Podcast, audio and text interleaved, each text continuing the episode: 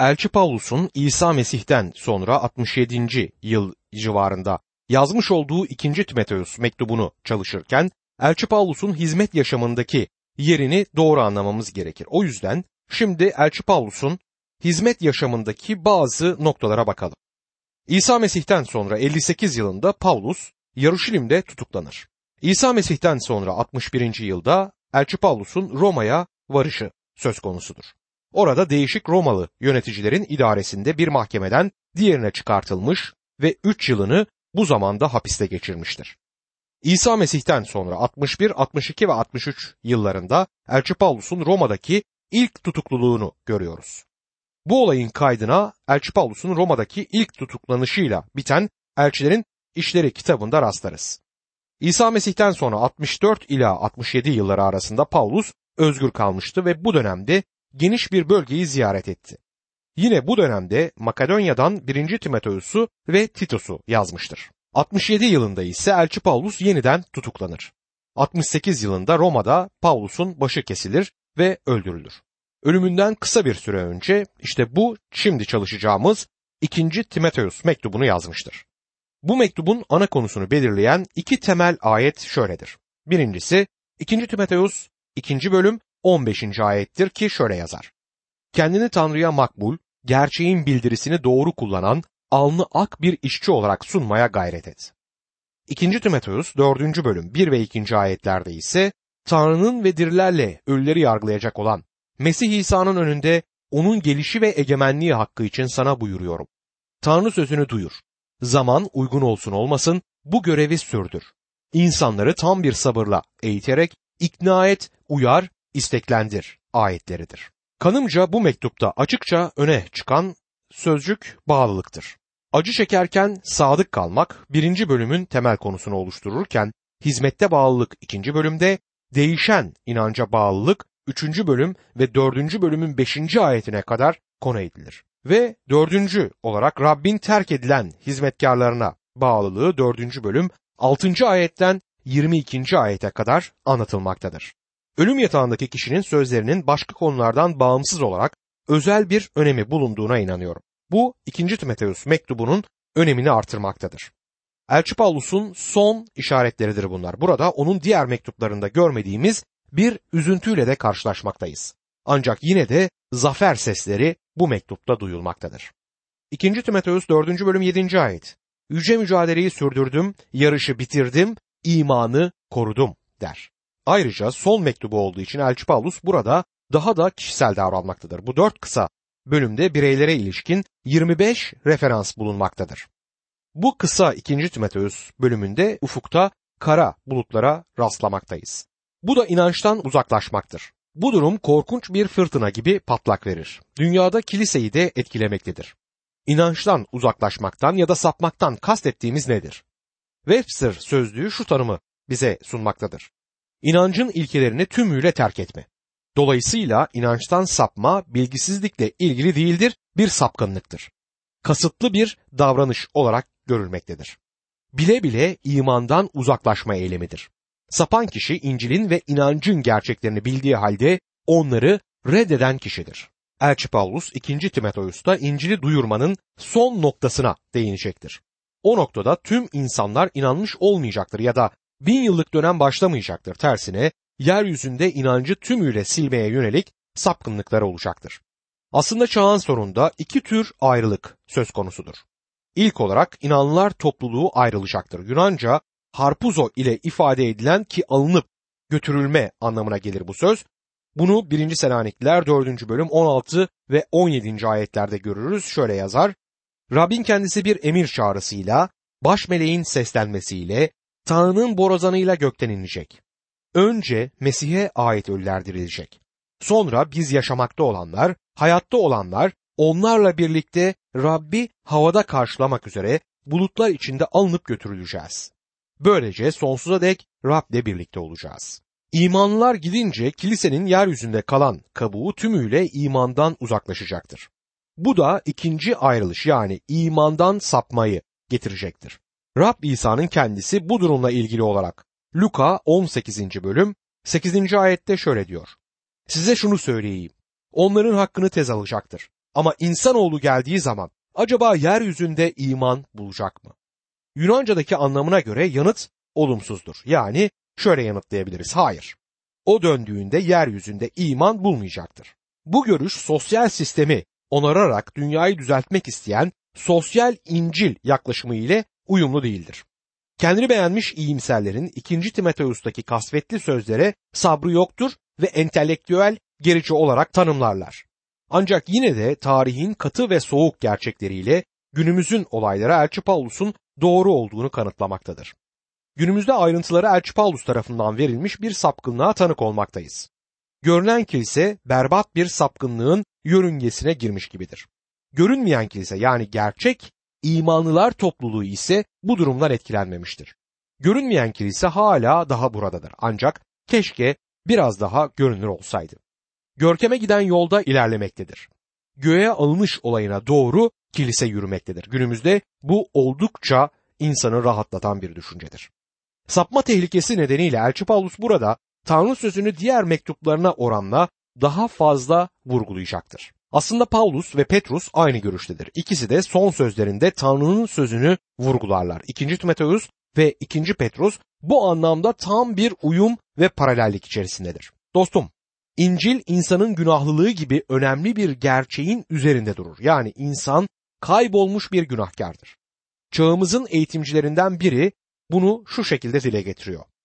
Eğitim insan doğasının geleceğini öne sürerken geleneksel Hristiyanlık insanın doğasının tümüyle bozuk olduğunu öne sürer. Eğitim başka birinin insanın ahlakını düzeltebileceğini öne sürerken geleneksel Hristiyanlık Tanrı'nın gerekliliğine değinir ve öyleyken bile insan doğasının düzelmediğini yalnızca yenisiyle değiştirildiğini belirtir. İnsan böyle bir durumdadır ki mutlak itaatle kurtuluşa ulaşamaz. Zaten o kadar itaatkar da olamaz. Mükemmel olmayan itaatle de insanın kurtulmasını beklemek zordur. Çünkü onu Tanrı kabul etmez. Bu nedenle tek çözüm Tanrı'nın lütfunun müjdesidir ki bu müjde aşağıya inip Mesih'in ölümü ve dirilişi sayesinde günahlıyı kurtarır. Mesih'e iman insanın yaşamını değiştirir. Bugün tüm dünyada Tanrı'nın lütfunun müjdesi tarafından değiştirilmiş kadınlar ve erkekler göze çarpmaktadır. Bazı yanlış öğretişler günahlı kişiye Tanrı'nın lütfunu sunmak yerine üç yöne bu kişiyi çeker. Bazıları popüler ve psikolojik ağırlıklı vaazlar vermektedir. İşledikleri konular şöyledir. Nasıl yaratıcı düşünebiliriz? Nasıl yapabiliriz? Nasıl pozitif düşünebiliriz? Sürekli ilerlediğimizi belirtirler. Bu popüler psikolojik ağırlıklı vaazlarla bir yere varamayız. İkinci çeşit yanlış öğreti ise ahlak değerlerine yönelik öğretiştir. Bu küçük tatlı müjdeci vaizler Hristiyanlığı şöyle duyurur. İyi kötüden daha iyidir. Hem daha güzeldir hem daha az sorun çıkartır. Liberal bir kilisede hafif liberal birisi hafif liberal olmayı bu noktada öğütleyecektir. Bundan daha tatsız bir şey düşünemiyorum. İsa Laodikya'daki topluluğa şu sözleri boşuna söylememiştir. Vahiy 3. bölüm 15 ve 16. ayetler. Yaptıklarını biliyorum. Ne soğuksun ne sıcak. Keşke ya soğuk ya sıcak olsaydın. Oysa ne sıcak ne soğuksun. ılıksın. Bu yüzden seni ağzımdan kusacağım. Evet bu herkesin hoşuna gitmez. O nedenle bu kişilere aspirin Hristiyanları diyorum çünkü mideleri bulanır bu sözlerle. Yalnızca suda eriyen köpüklü bir tablet olmakta kalmazlar. Sizin de aspirinle gereksinim duymanıza da bu vaizler neden olabilirler. Üçüncü tip liberal öğreti ise sosyal müjdedir. Yani ırklar arasında daha iyi ilişkilerin gerekliliğini, pasifliği, sosyal adaleti ve Hristiyan toplum düzenini bu kişiler vaaz eder. Bu basitçe tam bir Hristiyan sosyalizmidir. Bunun tam tersine gerçek müjde vaaz edilip insanlar Mesih'e geldiklerinde hepsi kardeş olur. Irklarla ilgili konuşmaya gerek yoktur o zaman. İnsanları zorlayarak daha iyi ilişki kurmaya gerek yoktur çünkü zaten Mesih'te onlar kardeştir. Yalnızca Tanrı lütfunun müjdesi bir insanı benim kardeşim yapabilir. Bu durumda ise farklı bir deri rengine sahip olmak anlamını yitirecektir. İnsanların sorunlarının çözümü yalnızca Tanrı lütfunun duyurulmasıyla mümkündür. Martin Luther'in de dediği gibi Tanrı'nın hiçlikten yaratabildiğini unutmayalım. Bir kimse hiçlik haline gelmeden Tanrı onda fazla bir şey yapmaz. insanlığı değiştiren ve kurtaran şey İsa Mesih aracılığıyla gelen Tanrı'nın lütfudur. Bu mektubun öğrettiği de budur. Ve o nedenle 2. Timoteus'u incelemek oldukça önemlidir. 2. Timoteus 1. bölümün konusu müjde uğruna çekilen sıkıntılardır. 1. bölüm 1. ayet şöyle der. Mesih İsa'daki yaşam vaadi uyarınca Tanrı'nın isteğiyle Mesih İsa'nın elçisi atanan ben Pavlus'tan. Tanrı'nın isteğiyle Mesih İsa'nın elçisi ifadesi 1. Timoteus'ta da gördüğümüz bir ifadedir. Mesih İsa'nın buyruğuyla der 1. Timoteus 1. bölüm 1. ayet. Gördüğümüz gibi Tanrı'nın buyrukları Tanrı'nın arzusunu açıklar ancak bu Tanrı'nın tüm arzusunun açıklanışı demek değildir. Burada şöyle söylenir. Mesih İsa'daki yaşam vaadi uyarınca Tanrı'nın isteğiyle verilen bir vaadi nasıl karşılarsınız? Tabii ki imanla olmalıdır. Sonsuz yaşamı elde etmenin tek yolu da budur. O bunu bir armağan olarak sunar. Veren kişiye inandığınız için armağanı da kabul edersiniz. Sonsuz yaşamı da verene inandığımız için almaktayız. Rab İsa da kendisine kurtarıcı olarak iman ettiğinizde sonsuz yaşamı vermektedir. Çünkü o sizin de günahınızın cezasını ödemiştir. Bugün de eğer ona iman edip güvenirseniz size cenneti sunmaktadır. Ona inanıp yolunu izlediğinizde onu onurlandırırsınız. Dolayısıyla Mesih İsa'daki yaşam vaadi uyarınca sonsuz yaşamı elde etmenin yolu Mesih'ten geçmektedir. 2. Timoteus 1. bölüm 2. ayet. Sevgili oğlum Timoteus'a selam. Baba Tanrı'dan ve Rabbimiz Mesih İsa'dan sana lütuf, merhamet ve esenlik olsun der. Elçi Paulus Timoteus'u sevgili oğlum diye selamlamaktadır çünkü Timoteus Elçi Paulus'a sevinç vermekteydi. Ardından lütuf, merhamet ve esenlik diler. 1. Timoteus'u incelerken de belirttiğimiz gibi selamlama merhamet sözcüğünü de içermektedir ki buna Elçi Paulus'un diğer mektuplarında rastlamayız. Tanrı hak etmiş olduğumuz yargılama ve suçlamayı bize vermediğinde merhametli davranmış olmaktadır. Bizim merhamete muhtaç olduğumuz gibi Elçi Paulus'un da merhamete ihtiyacı vardı. Şükrediyoruz ki Tanrı bize karşı merhametlidir. Baba Tanrı'dan ve Rabbimiz İsa'dan diyor. Burada İsa Mesih'in Rabliği vurgulanmaktadır. 2. Timoteus 1. bölüm 3. ayet.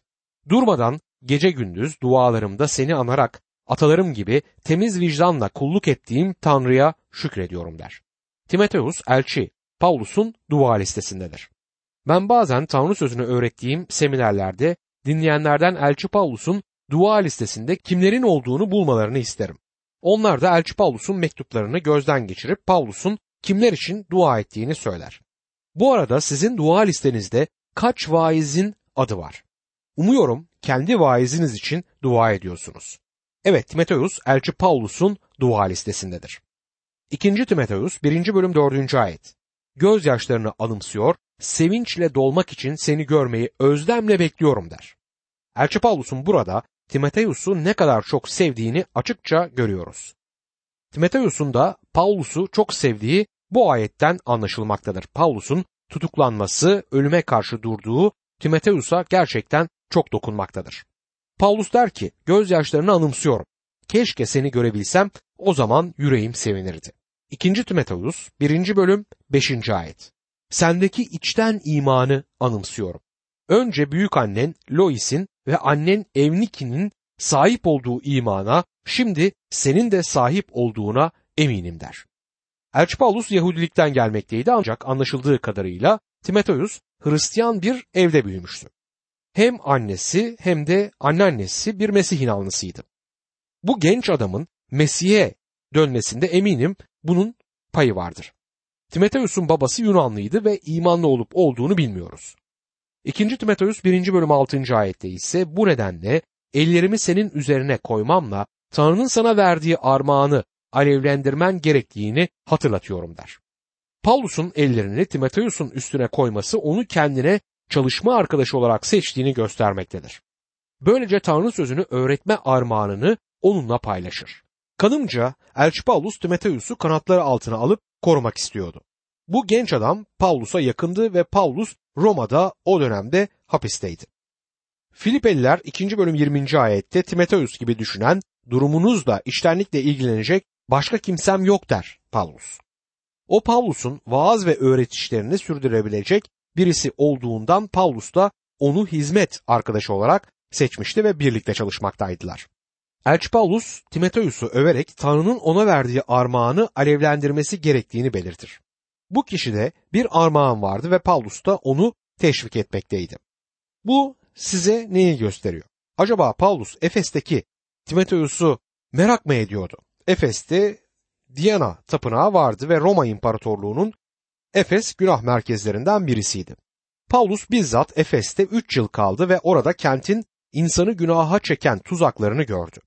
Acaba Paulus Timoteus'un Tanrı'nın öğütlerini öğretmekten kaçacağından korkuyor muydu?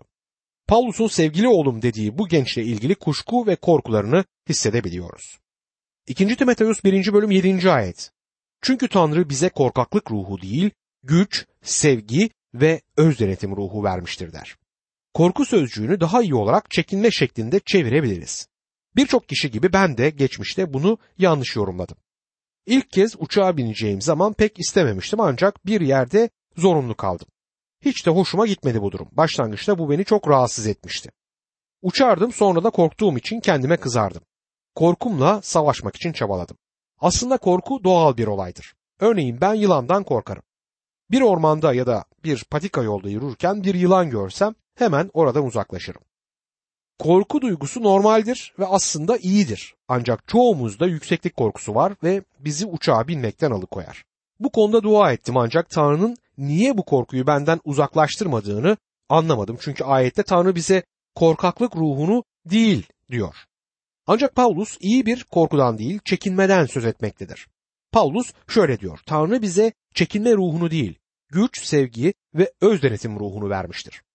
Öz denetim disiplin anlamına gelir. Yani Tanrı yenilginin Hristiyan yaşamında yer almamasını ister.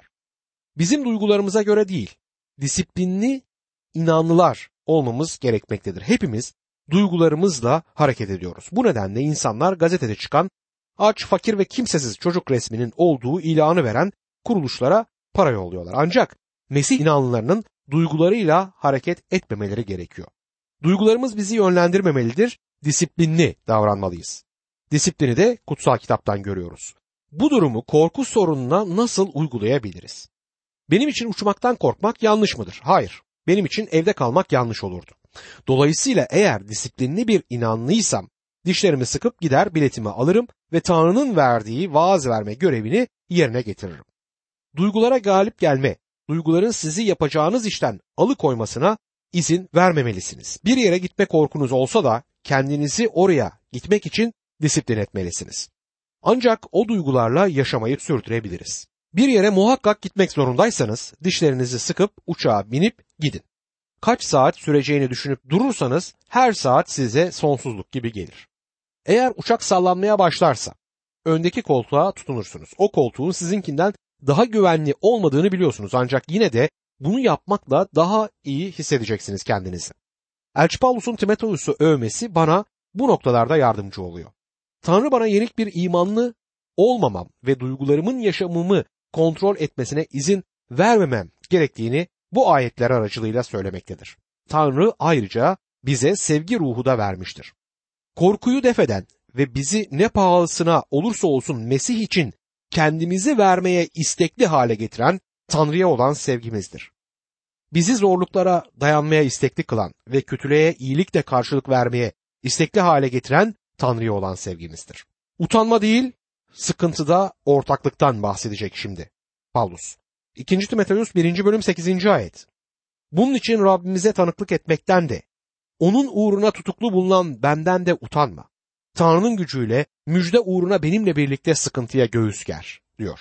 Bu bölüme İncil'in sıkıntıları demek mümkündür. Çünkü günümüzde Hristiyan yaşamının kolay, hoş, rahat bir yaşam olması gerektiği gibi bir düşünce var.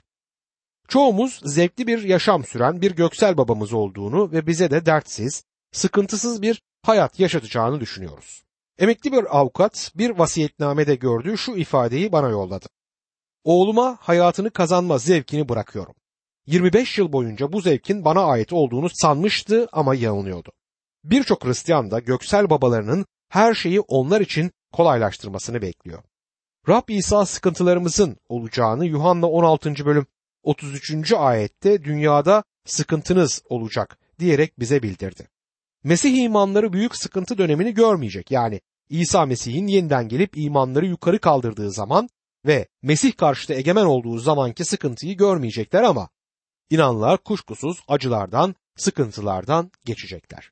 Bir yorumcu Samuel Rutherford adlı bir yorumcu burada yabancı olmasaydınız köpekler size doğru havlamazdı diyor. Rab İsa Mesih'te öğrencilerine Yuhanna 15. bölüm 8. ayette babam çok meyve vermenizde yüceltilir. Böylelikle öğrencilerim olursunuz dedi. Hem imanlı hem de çok popülerseniz yanlış giden bir şeyler var demektir. Korkarım bu durumda çoğu imanlı pazar okulunda öğretmeninin şöyle bir soru sorduğu küçük bir çocuk gibi düşünmektedir. Hangi öyküyü daha çok seviyorsun? Çocuk şöyle yanıt verir. Herkesin ekmek ve balık yediği öyküyü. Hayır dostum. Mesih inanlısının yaşamında birçok sıkıntı olacaktır. Dostum iman yaşamı pembe bir yaşam değildir. Bizim Tanrı'nın gücüyle müjdenin uğruna sıkıntıya göğüs germemiz gereken bir yaşamdır imanlı yaşamı. 2. Timoteus 1. bölüm 9. ayette Tanrı bizi yaptıklarımıza göre değil, kendi amacına ve lütfuna göre kurtarıp kutsal bir yaşama çağırdı der. Bu kurtuluş ve çağrılma bizim işlerimize, yaptıklarımıza göre olan bir şey değildir. Tanrı'nın lütfu aracılığıyla gerçekleşmiştir. Kurtulmayı değil, yargıyı hak etmiştik. Ancak Tanrı karşılıksız ve koşulsuz olarak lütfedip bizlere kurtuluşu verdi. Tanrı'nın harika amacı çağlardan beri müjdede saklıydı ve şimdi Elçi Paulus aracılığıyla açıklanmaktadır. Eski antlaşmada açıklanmamış bir sır şeklindeydi ancak şimdi yeni antlaşmada bu bizlere açıklanmaktadır. Onun iyiliği bize Mesih İsa'da zamanın başlangıcından önce bağışlanmıştı. Yani Tanrı sonsuz bir zaman önce bu harika kurtuluş planını yaptı. 2. Timoteus 1. bölüm 10. ayet. Bu lütuf bize zamanın başlangıcından önce Mesih İsa'da bağışlanmış, şimdi de onun gelişiyle açığa çıkartılmıştır. Kurtarıcımız Mesih İsa ölümü etkisiz kılmış, yaşamı ve ölümsüzlüğü müjde aracılığıyla ışığa çıkarmıştır der. Bu ayet üzerinde durulmayı fazlaca hak eden bir ayettir. Ölümü etkisiz kılmak, onu ortadan kaldırmak demektir. Tanrı'nın çocuğu için ölümün anlamı daha farklıdır. Mesih onun etkisini ortadan kaldırmıştır. Tanrı ölümü ortadan kaldırmadı. Elçi Paulus bu mektubu hapiste ölüme mahkum bir durumdayken yazmıştır. Ancak Elçi Paulus fiziksel ölümden söz etmez. O Tanrı'dan ayrılık anlamına gelen ruhsal ve sonsuz bir ölümden söz etmektedir. Mesih hiçbir günahlının Tanrı'dan sonsuza dek ayrı kalacağı bir yere gitmemesi için ruhsal ölümü ortadan kaldırmıştır. Mesih bizim Tanrı ile insan arasındaki aracımızdır. Tanrı Mesih'in bizim için yaptıklarından tatmin olmuştur. Soru şudur. Siz de tatmin oldunuz mu? Yoksa kendinizi hayır işleri yaparak kurtarmaya çalışıyor musunuz? Daha önce söylediğimi tekrar etmeme lütfen izin verin. İnsan tam olarak itaat etmeye çalışarak kurtulamaz çünkü bunu yapamaz. Tam olmayan itaat ile de kurtulamayacaktır çünkü Tanrı bunu kabul etmeyecektir. Bu durumun bir çözümü bulunmaktadır. Yuhanna 14. bölüm 6. ayet. İsa, yol, gerçek ve yaşam benim dedi. Benim aracılığım olmadan babaya kimse gelemez. Demek ki çözüm Mesih'e gelmektir.